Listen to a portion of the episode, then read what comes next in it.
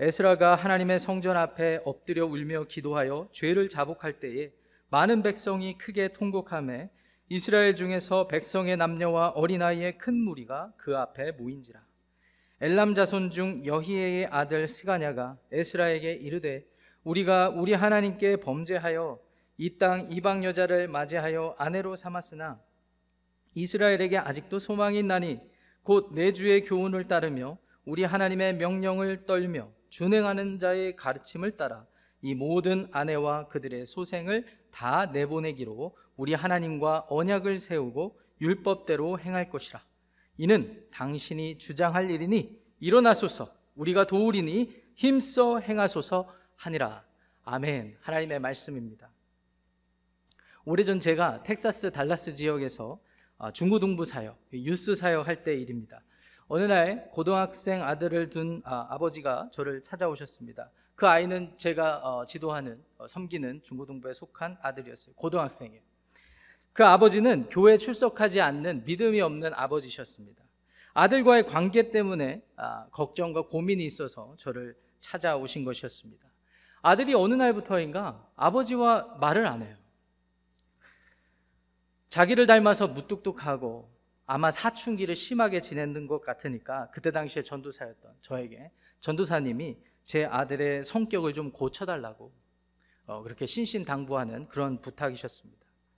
그리고 혹시 어, 교회에 어, 이쁜 여자 아이들이 좀 있, 으면은 성격 괜찮고 이쁜 여자 아이들이 있으면은 그 하나 사귀도록 그렇게 해주시면은 그 아이의 성격이 변화되지 않을까라는 생각도 든다고 어, 그렇게 저에게 방법까지 알려주셨어요.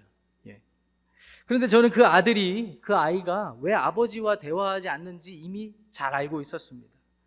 아버지 어머니가 작은 비즈니스를 운영하셨는데 아이들은 어, 돌봐주시는 분에게 전적으로 맡기고 새벽 이른 새벽부터 나가셔서 밤늦게 들어오시는 어, 그런 패턴의 삶을 사셨거든요.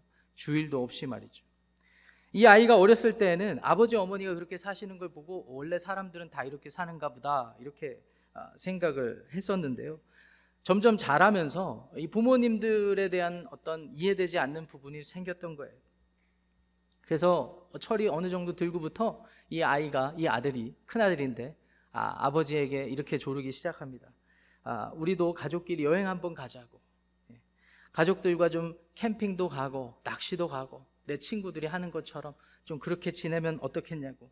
누차 말씀을 드렸는데 아버지가 되려 화를 내면서 우리가 왜 이렇게 바쁘게 사는지 모르겠냐고. 너희들 때문이라고 그렇게 역정을 내시면서 용돈을 더블로 주시고 그리고 필요한 것들을 다 채워 주시려고 했습니다. 야구, 무슨 스포츠, 장비는 최고급으로 바꿔 주시고 많은 필요들을 채우려고 하셨어요.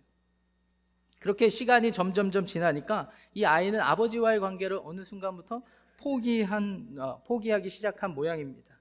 어느 날부터인가 아버지에게 마음의 문을 닫아버렸습니다. 이 같은 내막을 아버지께 조심스럽게 설명을 드렸어요.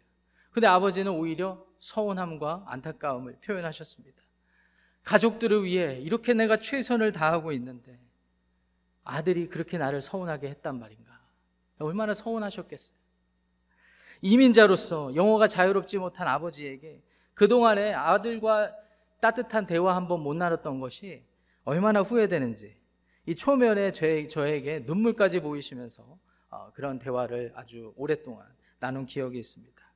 그렇게 대화하고 어, 이렇게 위로해 드리고 또 기도해 드리고 이렇게 돕겠다고 어, 말씀드리고 이렇게 헤어지려고 하는데 아버지께서 저에게 하얀 봉투를 주시는 거예요. 아, 굉장히 두둑했어요. 예, 그래서 아 아버님 이런 거 안 주셔도 됩니다. 이런 거 안 주셔도 됩니다. 제가 손사래를 쳤죠. 근데 아버님께서 굳이 받으셔야 된다는 거예요. 그리고 아버지께서 하신 말씀이 아직까지 귀에 생생합니다. 혹시 여자친구 만드는데 자금이 필요하다면 우선 이 돈을 써주시고 필요한 만큼 또 말씀해 주세요. 라고 하시면서 그렇게 돌아가셨어요. 그 아버지는 꽤나 진지하셨어요. 아버지를 그렇게 떠나보내고 제 마음이 얼마나 괴롭든지. 저 역시 그 아이와 상담을 여러 번 하면서 그 아버지에 대한 이야기를 듣는데 아버지가 왜 이렇게 원망스럽든지 아버지에 대한 분노가 굉장히 커졌는데 막상 아버지를 만나고 아버지의 사연을 들어보니까 제 마음이 눈 녹듯 녹아져 내리는 거예요. 그 아버지의 마음과 아버지의 상황을 아들이 알아주지 못하는 것 같아서 너무나 안타까웠어요. 아버지는 나름대로 노력을 하고 아들은 아직 어리고 미성숙하니까 이해해주지 못하고. 근데 또 아버지는 그런 아들이 답답해서 때로는 폭력도 사용하시고. 그러니까 가까워질래야 가까워질 수 없는 관계가 점점 점점 더 깊어지는 것 같아서 너무 안타까웠어요. 물론 저에게 데이트 자금을 일단 받았겠다. 예, 여러 가지 지혜가 있고 또 방법이 있었겠지만 물론 그 자금은 그 아이와 함께 잘 썼습니다. 근데 제가 느낀 것은 이거예요. 아, 우리 사람은 각자 처한 상황이 있고 그 각자 처한 상황 가운데 과정과 이유가 다 있구나. 다 이해해 줄 만한 이유가 있고 다 공감받아야 되는 사연이 있구나. 라는 것입니다. 그래서 말씀드렸다시피 이 아버지와 아들과의 관계 회복을 위해서 제가 떠올랐던 여러 가지 지혜들이 있어요. 한 가지만 소개하자면 제가 찬양 리더로 섬겼는데 찬양팀 드럼 자리를 그 아이에게 맡겼어요. 그 아이도 마음에 분노가 있었거든요. 근데 드럼을 치고부터 그 분노가 어느 정도 해소됐던 모양이에요. 그 아이가 지금은 잘 컸습니다. 어쨌든 그 상황을 제가 기억을 해보면 두 사람의 관계 회복을 위해서 내가 할 수 있는 일이 그렇게 많지 않더라고요. 저도 모르게 하나님 앞에 안타까움을 가지고 기도할 수밖에 없었습니다. 주님, 주님께서 아버지에게, 그 아들에게 그들의 삶의 친히 주인이 되어 주셔서 그들이 하나님을 알고 하나님의 은혜와 사랑을 알고 마음이 녹아져서 예수님의 사랑을 본받아 서로를 이해할 수 있게 해주세요. 라고 말이죠. 아마 이민 오신 분들, 이민 생활하신 분들 다 공감하시고 이해할 수 있는 부분이 아닐까 생각합니다. 여러분 공감하십니까? 아버지가 신포도를 먹었으므로 그의 아들의 이가 시리다 라는 말을 들어보셨습니까? 잇몸약 광고 문구가 아닙니다. 예. 하나님의 말씀, 성경에 기록된 말씀이에요. 바벨론의 포로로 끌려간 이스라엘 백성들이 하나님을 향한 원망, 상황에 대한 원망을 담은 푸념의 말이었습니다. 기원전 597년에 여호야긴 왕이 그 이스라엘을 다스리던 지도계층, 지배계층과 함께 포로로 끌려가게 되죠. 바벨론으로. 대거 바벨론으로 끌려가는데 기득권층이었던 이 사람들 입장에서는 어, 하나님 하나님을 알지 못하는 이방 나라 땅에 끌려가게 되니까 혼란에 빠졌어요. 얼마나 처참했겠습니까? 비참했겠습니까? 하나님을 알지 못하는 이방 땅에 이방 신들을 섬기는 그 나라에 만군의 여호와 하나님을 섬기는 이 하나님의 자녀들이 끌려가게 됐다니 말이죠. 분명 하나님께서는 다윗의 언약이 영원할 것이라고 약속해 주셨기 때문에 그 약속을 철떡같이 믿고 있었는데 이게 뭐지? 라는 질문이 생겼던 것 같습니다. 그리고 마음의 분노와 원망이 치밀어 오르기 시작합니다. 왕들이 얼마나 정치를 못했으면 사실 바벨론으로 끌려가게 된 정치적 상황을 보면은 이집트냐 바벨론이냐 정치적 판단을 잘 못해가지고 이집트로 붙었기 때문에 바벨론으로 끌려갔거든요. 50대 50, 항상 인생 50대 50 아니겠습니까? 인간적으로 표현하자면 그 50대 50의 확률에 지혜로운 판단을 못한 정치 지도자 왕을 원망했던 것입니다. 그 사람들 때문에 이렇게 우리가 고생하게 된다고 분노하고 원망했어요. 그런 마음을 담아서 자기들끼리 입버릇쳤던 입버릇처럼 했던 말. 아버지가 분명 아버지가 신 포도를 먹었는데 왜 아들이 이가 시리지? 여러분 이게 말이 된다고 생각하십니까? 옆에 있는 분이 신포도주를 먹었는데 그 옆에 있는 분이 아 이 시려 이런 상황 이런 마술과 마법 같은 상황을 이해 가십니까? 사실이 아니죠. 이들의 마음은 이런 것입니다. 아버지 때문에, 조상 때문에 자신들이 이런 고생을 하고 있는 거라고. 어떤 상황 때문에, 누군가 때문에 우리가 이런 힘든 고생과 고통의 시간을 겪어내야 한다고. 나는 피해자라고. 나는 불쌍한 자라고. 나는 비참한 자라고 스스로 그렇게 삶을 이겨내려고 하고 있었다라는 말이죠. 이런 이들에게 하나님께서 뭐라고 말씀해 주셨는지 아십니까? 우리 구약 성경 에스겔서 18장을 한번 찾아보시겠습니다. 에스겔 18장 2절부터 4절 말씀입니다. 에스겔 18장 2절부터 4절입니다. 예, 찾으셨으면 우리 한 목소리로 한번 읽어보시겠습니다. 시작. 너희가 이스라엘 땅에 관한 속담에 이르기를 아직 안 찾으셨어요? 네, 알겠습니다. 제가 시간 때문에 마음이 급해가지고 준비한 건 많고. 예. 자, 에스겔 18장 2절부터 4절입니다. 자, 시작. 너희가 이스라엘 땅에 관한 속담에 이르기를 아버지가 신 포도를 먹었으므로 그의 아들의 이가 시다고 하면 어찌 됨이냐 주 여호와의 말씀이니라 내가 나의 삶을 두고 맹세하노니 너희가 이스라엘 가운데서 다시는 이 속담을 쓰지 못하게 되리라 모든 영혼이 다 내게 속한지라 아버지의 영혼이 내게 속한 같이 그의 아들의 영혼도 내게 속하였나니 범죄하는 그 영혼은 죽으리라 하나님께서 뭐라고 답해 주셨습니까? 아버지뿐만 아니라 아들 너희들의 영혼도 내게 속하였는데 범죄했기 때문에 이렇게 심판받는 거야. 이 말씀을 우리말로 번역하면 뭡니까? 너네들도 마땅해서 심판받은 거야. 아니요. 너네들 때문에 심판받은 거야. 지금 너네들 때문에 바벨론으로 너네들이 온 거야. 라고 따끔하게 에스겔 선지자를 통해서 말씀해 주신 것이죠. 그렇습니다. 우리는 힘든 상황을 만나거나 우리 뜻대로 일이 되지 않으면은 언제나 할 것 없이 우선적으로 하는 것이 뭐냐면 누군가의 책임을 따지는 거예요.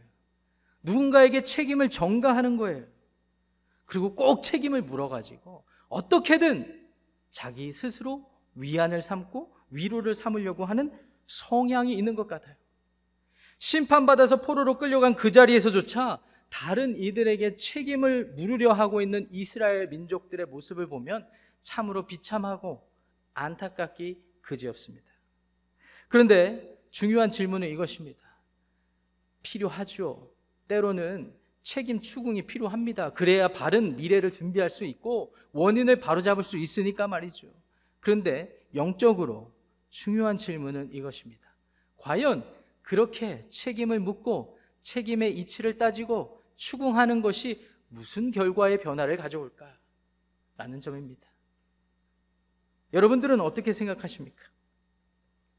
엄밀히 따지면 가장 쉬운 일부터 하는 것 같아요, 사람은. 누군가를 원망하는 것 누구보다 쉽잖아요. 무엇보다 쉽잖아요. 왜 상황이 이렇게 됐지? 우리 아버지 때문에 그래. 우리 할아버지가 좀 부자였으면 요새 금수저, 흑수저 뭐 이런 거 있잖아요. 내가 열심히 안 한 인생의 결과조차도 우리 할아버지가 조금 우스갯소리지만 이거 제가 하는 말이 아니라 다른 누군가 하셨는데 친일을 좀 하셨더라면은 예, 뭐 이런 것들. 저도 아버지가 어렸을 때 이민 목회 하실 기회가 한 번 있으셨거든요. 영어 때문에 막 고민할 때 아버지를 한 번 그렇게 원망했던 적이 있어요. 그때 미국으로 가셨으면 제가 영어를 이렇게 공부하지 않아도 되지 않았습니까? 이런 것들이 얼마나 쉬운지 몰라요. 얼마나 쉬운지 몰라요. 여러분들 어떻게 동의하십니까? 끄덕끄덕 하시는 분들이 많은 걸 보니까 이게 인간의 본성 같습니다. 예. 하나님의 말씀이 참인 것은 이게 사람이라는 거예요. 우리가 쉬워서 하는 게 아니라 이게 우리가 모든 사람들이 갖고 있는 성향이라는 것입니다. 이렇게 유대민족이 심판받아 끌려간 바벨론에서 이런 원망과 분노의 마음을 담아서 그 나라 그 민족들과 순응하면서 이렇게 저렇게 산 지 어느덧 70여 년이 지나게 되었습니다.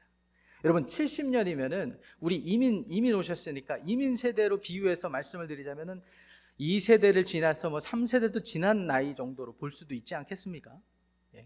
예. 4세대까지도 생각할 수 있는 시점이라고 할 수 있겠죠. 하나님 하나님께서는 이 말씀하신 대로 유다 땅의 회복을 그 약속을 지켜 주셨어요. 그래서 페르시아의 고레스 왕이 유대 민족들로 하여금 예루살렘에 돌아갈 수 있도록 그곳에 돌아가서 예루살렘 성전을 재건할 수 있도록 그렇게 명령을 내려주었습니다. 많은 성경학자들이 고레스가 하나님에 대한 순전한 믿음 때문에 했다고 사, 생각하지 않죠. 정치적인 이유가 있습니다. 이 고레스가 패권을 잡고 봤더니 그 전에 패권 국가의 군주들이 했던 정책들이 많이 실패했던 것을 보았거든요. 아시리아 그리고 바벨론 이 나라들이 했던 걸 보면 억압 정책을 쓰니까 오히려 민족들이 반항을 해요. 반란이 일어나서 제국이 오래가지 않는구나. 안 되겠다. 문화적으로 관대한 정책을 써야겠다. 그들의 삶의 터전은 최대한 인정해 주되 우리나라의 제국 시민으로 살게 해야 되겠다라는 관용의 마음을 가졌던 거예요. 그와 같은 정책의 일환으로 이스라엘 민족들이 혜택을 본 겁니다. 그런데 우리가 요새 묵상하고 있는 이사야 선지자는 그것을 어떻게 표현해 주었습니까? 하나님의 섭리예요. 하나님의 섭리. 하나님은 이방 나라의 왕의 마음을 움직여서 이와 같은 환경과 조건들을 만들어 주셨던 거예요. 약속하신 그대로 70년 후에 이 같은 상황과 조건, 하나님의 섭리가 아니고서는 우리가 설명할 길이 없어요. 어찌되었든 이렇게 고레스 왕의 명령을 따라서 이스라엘 민족들이 세스바살, 수르바벨, 학계, 스가랴와 같은 하나님의 사람들의 노력으로 기원전 516년에 이제 성전이 재건되었습니다. 이스라엘 백성들 바벨론에서 어느 정도 정착했지만 그래도 1세대 사람들 중에는 하나님 성전을 기대하고 하나님 나라의 영광을 다시 기대하던 사람들이 꾸역꾸역 왔거든요. 성경학자들의 기록에 따르면 한 5만 명 정도가 다시 모이게 되었다. 이렇게 얘기를 합니다. 물론 그 지역에 이미 정착해 있던 민족들과 포함해서 말이죠. 합쳐서 5만 명 정도예요. 별로 안 되는 인원이에요, 여러분. 그렇죠? 그래도 그 소수의 인원들 마음 가운데 소망이 있었어요. 하나님 나라에 대한 영광의 회복에 대한 기대가 있었어요. 아, 하나님의 말씀이 이제 회복되는구나. 라고 말이죠. 그런데 웬걸, 이 다윗의 위대하고 영광스러운 통치는 커녕 분명 성전이 재건되어서 제사가 드려지고 예배가 드려지기 시작했는데도 불구하고 여전히 배고프고 그들의 삶의 고통은 여전했다라는 사실입니다. 오히려 바벨론 땅에서 정착할 때 살았던 삶보다 더 못한 삶, 삶을 살았던 거예요. 우리식으로 표현하면 맥도날드도 없고 파네라도 없고 예루살렘으로 와봤더니 지점 낼 그런 환경도 안 되고 다 우리가 해야 되는 거예요. 다. 그래서 이스라엘 민족들은 후회를 하기 시작합니다. 그리고 주변 민족들을 돌아보기 시작합니다. 분명 그들은 하나님을 믿지 않았는데 이방 신들을 섬기는데 고생해서 와가지고 성전을 재건한 자기들보다는 더 잘 살아 보이던 거거든요, 지금. 그래서 조금씩 조금씩 현실에 타협하기 시작하죠. 제사장들은 나, 나태해지고 해이해져서 제대로 된 직무를 감당하지 않습니다. 그래서 편파적으로 자기들을 잘 섬겨주고 자기들이 볼 때 잘하는 사람들에게만 제대로 된 제사 직무를 중심으로 지키게 되었습니다. 사람들이 도덕적으로 완전히 타락하고 영적으로 타락한 나머지 안식일을 지키지 않아요. 오히려 장사를 합니다. 하고 싶은 일들을 막 합니다. 나아가 11조를 하지 않아요.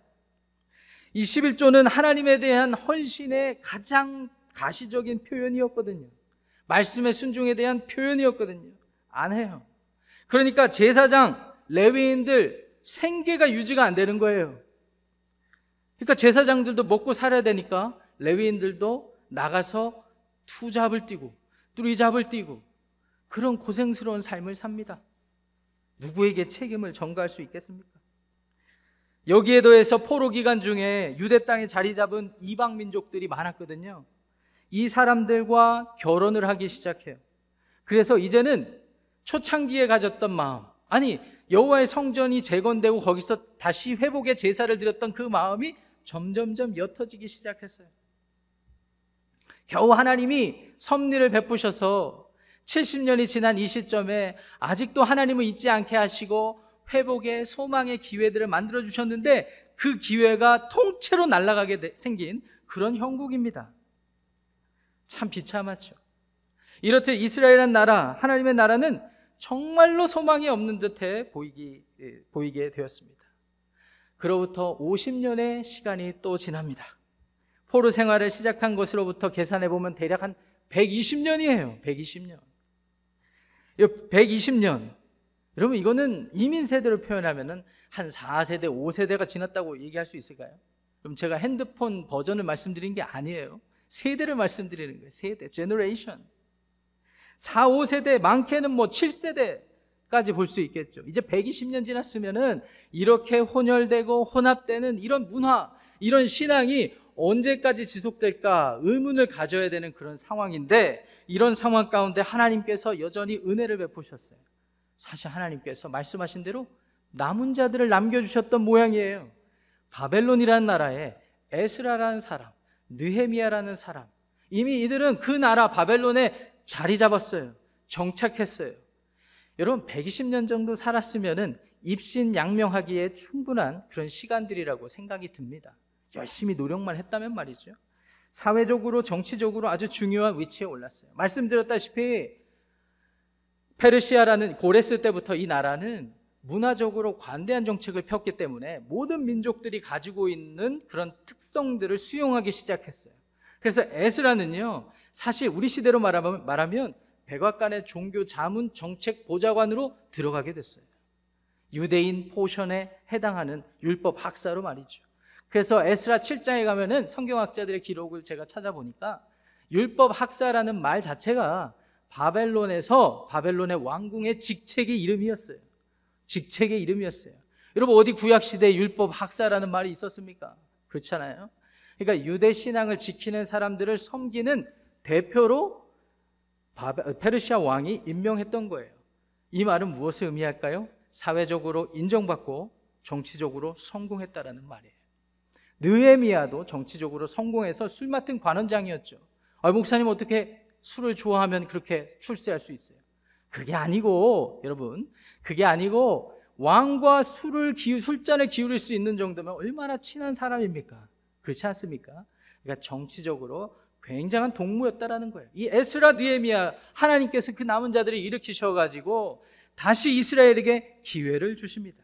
그래서 이들이 귀환을 하죠. 포로 시 생활 시작부터 120년 후에 다시 귀환을 해 가지고 사람들을 데리고 와서 귀환을 해 가지고 성전은 이미 재건되었지만 제대로 드려지지 않는 예배를 회복하고 하나님의 말씀을 다시 선포하고 사람들의 삶의 변화를 도모하기 시작했습니다. 느에미아 같은 경우는 성벽을 재건하는 일을 진행하였죠. 총독으로서 말이죠. 뭐 이것이 아닥사스 왕 때의 일이었지만 뭐 아닥사스 왕이 하나님의 나라를 꿈꾸고 했던 것은 또 아닙니다. 고레스 왕처럼 아닥사스 왕도 정치적인 결단을 했던 것 뿐이에요. 이집트란 나라가 힘을 키워서 다시, 다시 넘어오지 못하게 거기에 거점을 하나 만들어야겠는데 이 유대 지역이 딱 좋은 거점이었거든요. 그러니까 니에미아라는 유능한 술 맡은 관원장을 보내서 성벽을 멋들어지게 제대로 방비하고 너희들이 거기서 똘똘 뭉쳐서 살면 일석이조 아니겠습니까? 그들에게도 후한 인심도 없고 또 이집트라는 나라 자체를 정치적 군사적으로 견제할 수 있으니까 말이죠. 근데 하나님의 섭리가 참 신기해요. 이와 같은 왕의 결정과 지혜들을 사용하셔서 하나님의 백성들을 보존하시고 하나님의 어, 관계, 하나님과 백성들의 관계를 이어나가시니까 말이죠. 하나님 참 대단하세요. 그래서 에스라가 왔습니다. 에스라가 와서 율법을 증거하고 많은 제사 의식과 여러 가지 깨어진 영적인 부분이 회복되기 시작하는데 그런데 말입니다. 오늘 함께 읽으셨던 본문 10장에 가시면 그 전에 어떠한 일을 알게 돼요. 9장 1절부터 4절 거기 보시면 제가 요약하겠습니다. 어, 이 사람들이 아마 율법을 듣고 눈물을 흘리기도 하고 이랬던 사람들이 자 이스라엘 입장에서는 하나님의 나라가 다시 재건되고 이제 영적으로 회복할 수 있구나라는 기대감이 들 무렵 다시 이방인들과 통혼을 하기 시작하고 이방인들의 문화를 수용하기 시작했다라는 소문을 듣게 된 거예요. 소식을 듣게 된 거예요. 그 소식을 들은 에스라가 어떻게 반응하는지 보십시오. 3절 말씀입니다. 9장 3절 말씀입니다. 내가 이 일을 듣고 속옷과 겉옷을 찢고 머리털과 수염을 뜯으며 기가 막혀 앉으니 속옷까지 찢어버린 거예요. 여러분 이것도 오해하시면 안 되는 게 이거 하나의 처참하고 비참한 상황에 대한 표현 방식이죠. 우리 시대로 말하자면 어려운 일 만날 때 통곡하고 산에 올라가서 나무 뿌리 잡고 기도하는 모양새. 어려운 일 만날 때 기도원에 들어가서 40일 금식하고 하나님께 매어 달렸던 그런 모습 이런 거랑 비슷한 거라고 보시면 되겠습니다.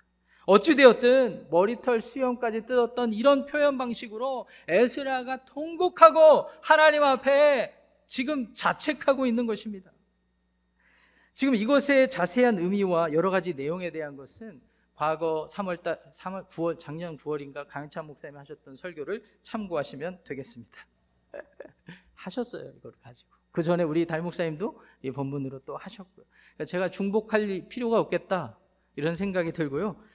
영상 통해서 다 확인하시고요. 다 확인하시고요. 어찌 되었든 결과부터 말씀을 드리면은 제가 10장 1절부터 4절 말씀드렸잖아요. 에스라가 그 민족들의 죄악을 보면서 이렇게 통곡하고 하나님 앞에 회개하였더니 그 민족들 스스로가 에스라에게 나와서 자신들의 죄를 스스로 자책을 하기 시작하고 그리고 결단까지 합니다. 그리고 10장 4절 이후부터 보면은 시간을 가지고 구체적으로 어떻게 그들의 삶이 개혁, 개혁되어야 되는지 변화되어야 되는지를 논의를 하기 시작하고 그리고 결단한 대로 그 삶의 변화의 결과가 나타납니다. 참 길게 왔는데 여기까지가 제가 여러분들과 함께 읽은 에스라 10장 1절부터 4장 4절에 이르는 아니 9장 1절부터 10장 4절에 이르는 아, 전체적인 내용과 배경이 되겠습니다. 그런데 오늘 제가 이렇게 준비한 본문의 이 말씀, 이 배경을 더 깊게 이해하고 오늘 제가 여러분들과 나누고 싶은 설교를 더 제대로 이해하기 위해서는 한 가지 매우 중요한 질문을 꼭 나누어야 되는데요. 그 질문은 이것입니다. 지금 에스라가 120년 지난 시점에 바벨론에서 영적으로 제대로 된 삶을 살고 거룩한 백성으로 자기 역할을 감당했던 에스라가 순종해서 예루살렘에 왔는데 왜 이스라엘이 이스라엘 백성들이 행했던 죄악 때문에 자기가 통곡하고 자기가 하나님께 울며 부르짖고 회개해야 할까요? 왜 에스라가 이런 모습을 보이고 있는 것일까요? 아마 여러분들 중에는 이런 생각하셨을지도 모르겠습니다. 아마 에스라가 이방 여인과 한번 결혼해 보려고 좀 마음을 먹었던 거 아닐까요, 목사님? 아니면 에스라가 데리고 온 가족들 중에 그런 아, 사람이 조금 있지 않았을까요? 이런 질문 해보실 수도 있을 것 같고요. 아마 에스라가 정치적인 야망이 있는 사람이라 분명히 왕의 7장, 에스라 7장에 보시면은 왕이 명령하거든요. 가서 예배가 회복되게 하고 재물이 바로 드려지게 해라고 명령했는데 그 명령을 잘 수행을 해야 되니까 지금 잘 되고 있는 것 같은데 지금 다 된 밥에 재 뿌리는 상황이 생겨버렸으니까 지금 열받았다. 이런 질, 이런 답도 해볼 수 있을 것 같아요. 여러분들은 어떻게 생각하십니까? 왜 에스라가 에스라가 이스라엘 민족들의 죄를 떠안고 통곡하고 회개하고 있을까요? 답은 간단합니다. 그것이 에스라의 사명이었기 때문이에요. 에스라의 사명이었어요. 오해가 생길 것 같아서 분명히 말씀드립니다. 에스라는 이스라엘 백성들이 했던 행악된 모습들을 하나도 하지 않았어요. 오히려 하나님의 율법을 바르게 분별해서 증거하고 그 말씀대로 살도록 도전했던 리더였어요. 그에게는 아무런 죄책이 없었어요. 그런데 그가 대신해서 통곡하고 회개하였던 것은 그가 이 땅에 존재하는 목적. 그가 바벨론에 호의호식하지 않고 고생길을 스스로 자처해서 유대 땅 예루살렘에 와서 이와 같은 율법을 전하고 말씀을 전해서 그들의 삶을 회복시키려는 그 목적이 있었기 때문에 그 이스라엘 백성들을 자기 죄처럼 통곡하고 회개해, 회개하고 있었다라는 것이죠. 이건 뭐 제가 디테일하게 설명 안 드려도 여러분들 공감하시고 이해하시겠, 이해하실 수 있지 않습니까? 에스라가 사명이 있었어요. 이 백성들에 대한 사명. 여러분들 우리는 흔히 사명을 감당한다 할 때는 내가 하나님께 받은 부분만 잘하면 되겠지라는 의식이 은연중에 있거든요. 그렇기 때문에 앞만 보고 달려가듯이 내가 하는 말만 하고 복음 전할 때도 말이죠. 지금부터 40분 동안 내 말 잘 듣고 yes or no 이것만 하세요. 이렇게 한다거나 우리 교회에서 3년 동안 이 훈련 딱 받고 그 다음에 선택하세요. 뭐 이런 식의 이런 식의 뭐 이게 이게 나쁘 나쁘다고 말씀드리는 건 아니지만은 하나님과 나와의 관계에서 받은 사명적인 측면, 사명적인 측면, 개인적인 측면에서만 사명을 이해하는 경향이 있죠. 여러분, 에스라의 상황을 여러분들이 좀 깊이 공감해 보시기 바랍니다. 여러분들은 어떤 선택을 하셨겠어요? 그러면 그렇지. 내가 아버지 우리 우리 조상님들 때부터 얘기를 들어왔는데 이 민족은 비전이 없구나. 이 민족은 비전이 없구나. 이렇게 자포자기 한다거나 책임을 회피할 수 있었던 그런 상황이 분명했는데 에스라는 그 모든 걸 다 떠나서 자기 겉옷과 속옷까지 다 찢고 그들의 죄악이 마치 자신의 죄악인 양 하나님 앞에 통곡하고 회개하고 있단 말입니다. 마치 우리가 우리의 생명의 주인으로 모신 예수님의 모습을 닮아 있다고 생각하지 않으십니까? 예수님이 이 땅에 오셔야 될 이유는 없었어요. 인간으로 오셔야 될 이유가 전혀 없었어요. 근데 예수님께서 사람의 모습으로 오신 이유는 사명 때문에 그랬습니다. 한 가지 중요한 사명이 있었는데 그것이 무엇입니까? 아비가 신포도를 먹었는데 왜 내 이가 시리지? 내가 어떤 상황 때문에 이렇게 비참하게 되었는데 왜 내가 이런 고통을 받아야 되지? 분명 저 사람이 나에게 이런 원인을 제공해서 내가 이런 죄를 지었는데 왜 나만 책임져야 되지? 라는 생각에 사로잡혀서 그렇게 타락하고 죄악에 찌들어서 어그러진 세상을 부속하시기 위한 사명 한 가지. 그거밖에 없었어요. 여러분, 우리가 원망하고 책임 추궁하는 거 누구보다 쉽다고 하지 않았습니까? 그런데 그 결과로 오는 변화는 누가 가져옵니까? 아무런 결과가 오지 않아요. 아무런 결과가 오지 않아요. 하나님 나라의 원리를 따져보면 누군가 책임을 져야 돼요. 그런데 사람을 돌아보니까 저를 포함해서 여기 계신 분 그 누구도 이 같은 상황을 책임질 만한 사람이 없어요. 그래서 하나님 스스로 이 땅에 오신 것이죠. 스스로 책임지시기 위해서. 아비가 심포도를 먹으면 아비가 이가 시리고 내 이가 시린 건 내가 심포도주를 심포도를 먹었기 때문이다라는 고백의 사람으로 변화시키기 위해서 억압하고 강압하고 폭력을 행하는 방식이 아니라 스스로 자기를 희생시키고 자기를 부인하고 모든 책임을 떠맡고 십자가에서 희생하는 방식으로 우리 주 예수님께서는 우리를 그렇게 구속하셨어요. 이것이 하나님 나라의 영적 원리였는데 에스라가 그 원리를 이해했든지 아니었든지 모르겠지만 하나님의 인도하심을 따라 신실하게 거룩한 백성으로 살다 보니까 예수님이 우리에게 보여주셨던 그와 같은 모습을 아주 조금 닮은 모습으로 우리에게 보여주고 있는 것입니다. 그렇기 때문에 로마서 5장 17절부터 시간 관계상 다 읽지는 않겠지만요. 로마서 5장 15절부터 17절까지 보시면은요. 아, 12절부터 14절까지 보시면은요. 아, 죄송합니다. 17절부터 19절까지 보시면은요. 하나님께서 한 사람으로 인하여서 죄악이 생기고 사망에 이르는 이 세상 가운데 그래서 아담이 누구를 원망하고 누구를 비난하고 전부 다 책임지려고 하지 않는 그와 같은 세상 속에 또 다른 한 사람을 세우셔서 순종의 모습으로 그 모든 죄악을 담당케 하셔서 모든 인류, 저와 여러분들을 구원하신 것입니다. 이것이 예수님께서 우리에게 보여주셨던 모습이에요. 이게 사명이에요. 여러분들 어떻게 생각하십니까?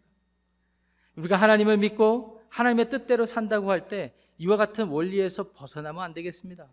목사님, 그래도 저희가 할 얘기가 많아요. 이런 상황에 대해서 저는 아무 책임이 없어요. 그런 상황도 있으시겠죠. 아니요. 제가 여러분들을 신뢰하기 때문에 말씀드립니다. 아마 여러분들에게는 죄가 없는 모습들, 그런 상황들이 더 많을 거라고 생각하고 아마 여러분들의 말씀들이 대부분 맞다고 생각합니다. 그러면 또 다른 질문입니다. 우리가 죄가 없다고 우리만 구원받고 여기서 머무르면 그것도 하나님께서 기뻐하시는 모습일까요? 아닙니다. 에스라가 보여줬던 모습은 하나님의 마음을 닮아서 하나님의 마음의 중심으로 그들을 위해서 중보하고 그들이 하나님께 돌아올 수 있도록 애절하게 간절하게 기도했던 것입니다.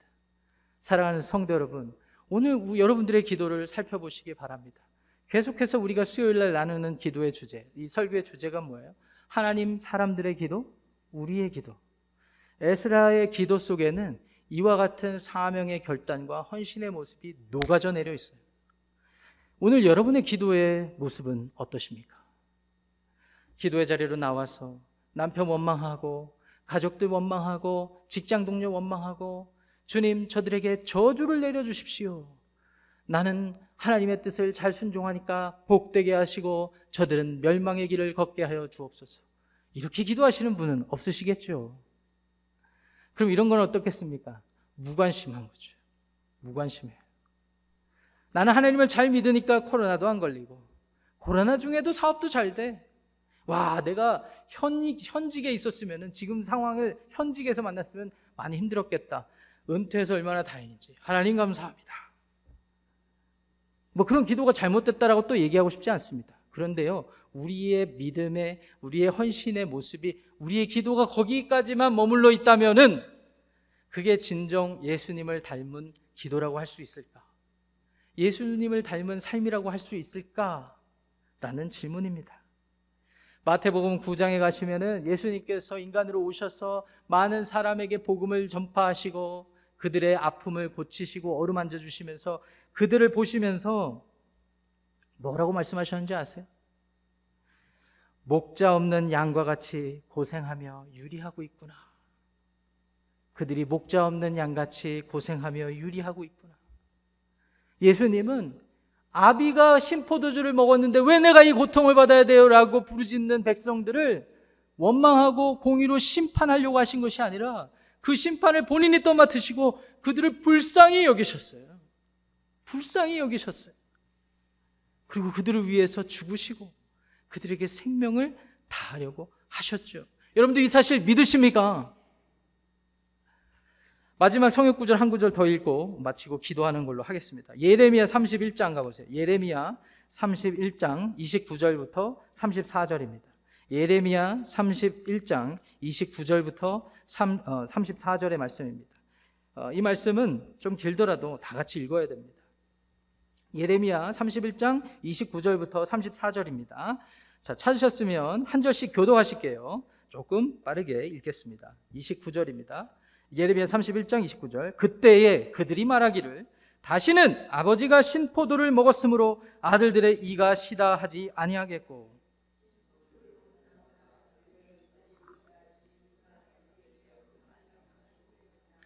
여호와의 말씀이니라. 보라 날이 이르리니 내가 이스라엘 집과 유다 집에 새 언약을 맺으리라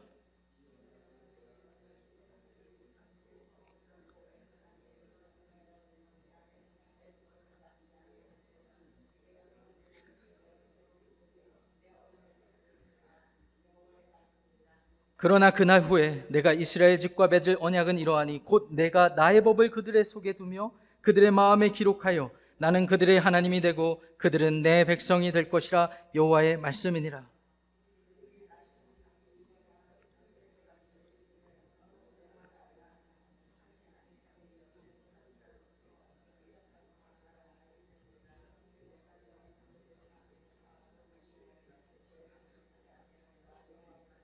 아멘.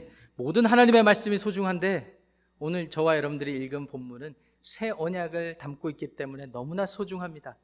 옛날 언약을 하나님이 갱신해 주시는 거예요. 율법을 잘 지켜야 복을 주, 주, 주실 계획인데 율법을 잘 지켜내지 못하여 오히려 그 율법 가지고 다른 사람 판단하고 스스로를 의롭다 여기게 되었거든요. 하나님께서 작정하십니다.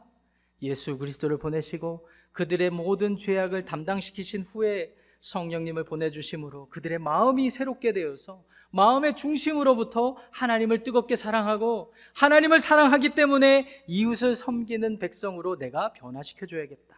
이거 약속하셨거든요. 그래서 새 언약이 되는 겁니다. 여러분들은 새 언약을 받으셨습니까? 받으셨어요. 여러분들이 예수 그리스도를 주로 고백하셨다면 성령께서 여러분 안에 내주하신다면 새 언약의 최대 수혜자인 것을 믿으시기 바랍니다. 그래서 결론입니다. 여러분, 우리가 이 죄로 인해서 어그러지고 깨진 이 세상, 특히 오늘날과 같은 팬데믹 상황에서 우리가 해야만 하는 기도는 무엇일까요? 우리만 지켜달라고, 우리만 보호해달라는 그런 차원을 뛰어넘어서 우리 가족들을 위해 기도하고, 또 우리 주변의 이웃을 위해 기도하고 원망하고 정죄하고 판단하기보다 그들의 모든 모습들을 마치 나의 모습인 양 받아들이고 예수님의 마음으로 목자 없이 유리하는 그들을 안타까운 마음으로 불쌍히 여기며 우리 예수님처럼 기도하는 자세. 나아가 기도해서 끝나는 것이 아니라 내가 속한 어떤 모임이든지 나의 희생을 전적으로 필요로 하는 곳. 아니요, 아무도 희생하지 않으려고 하는 곳.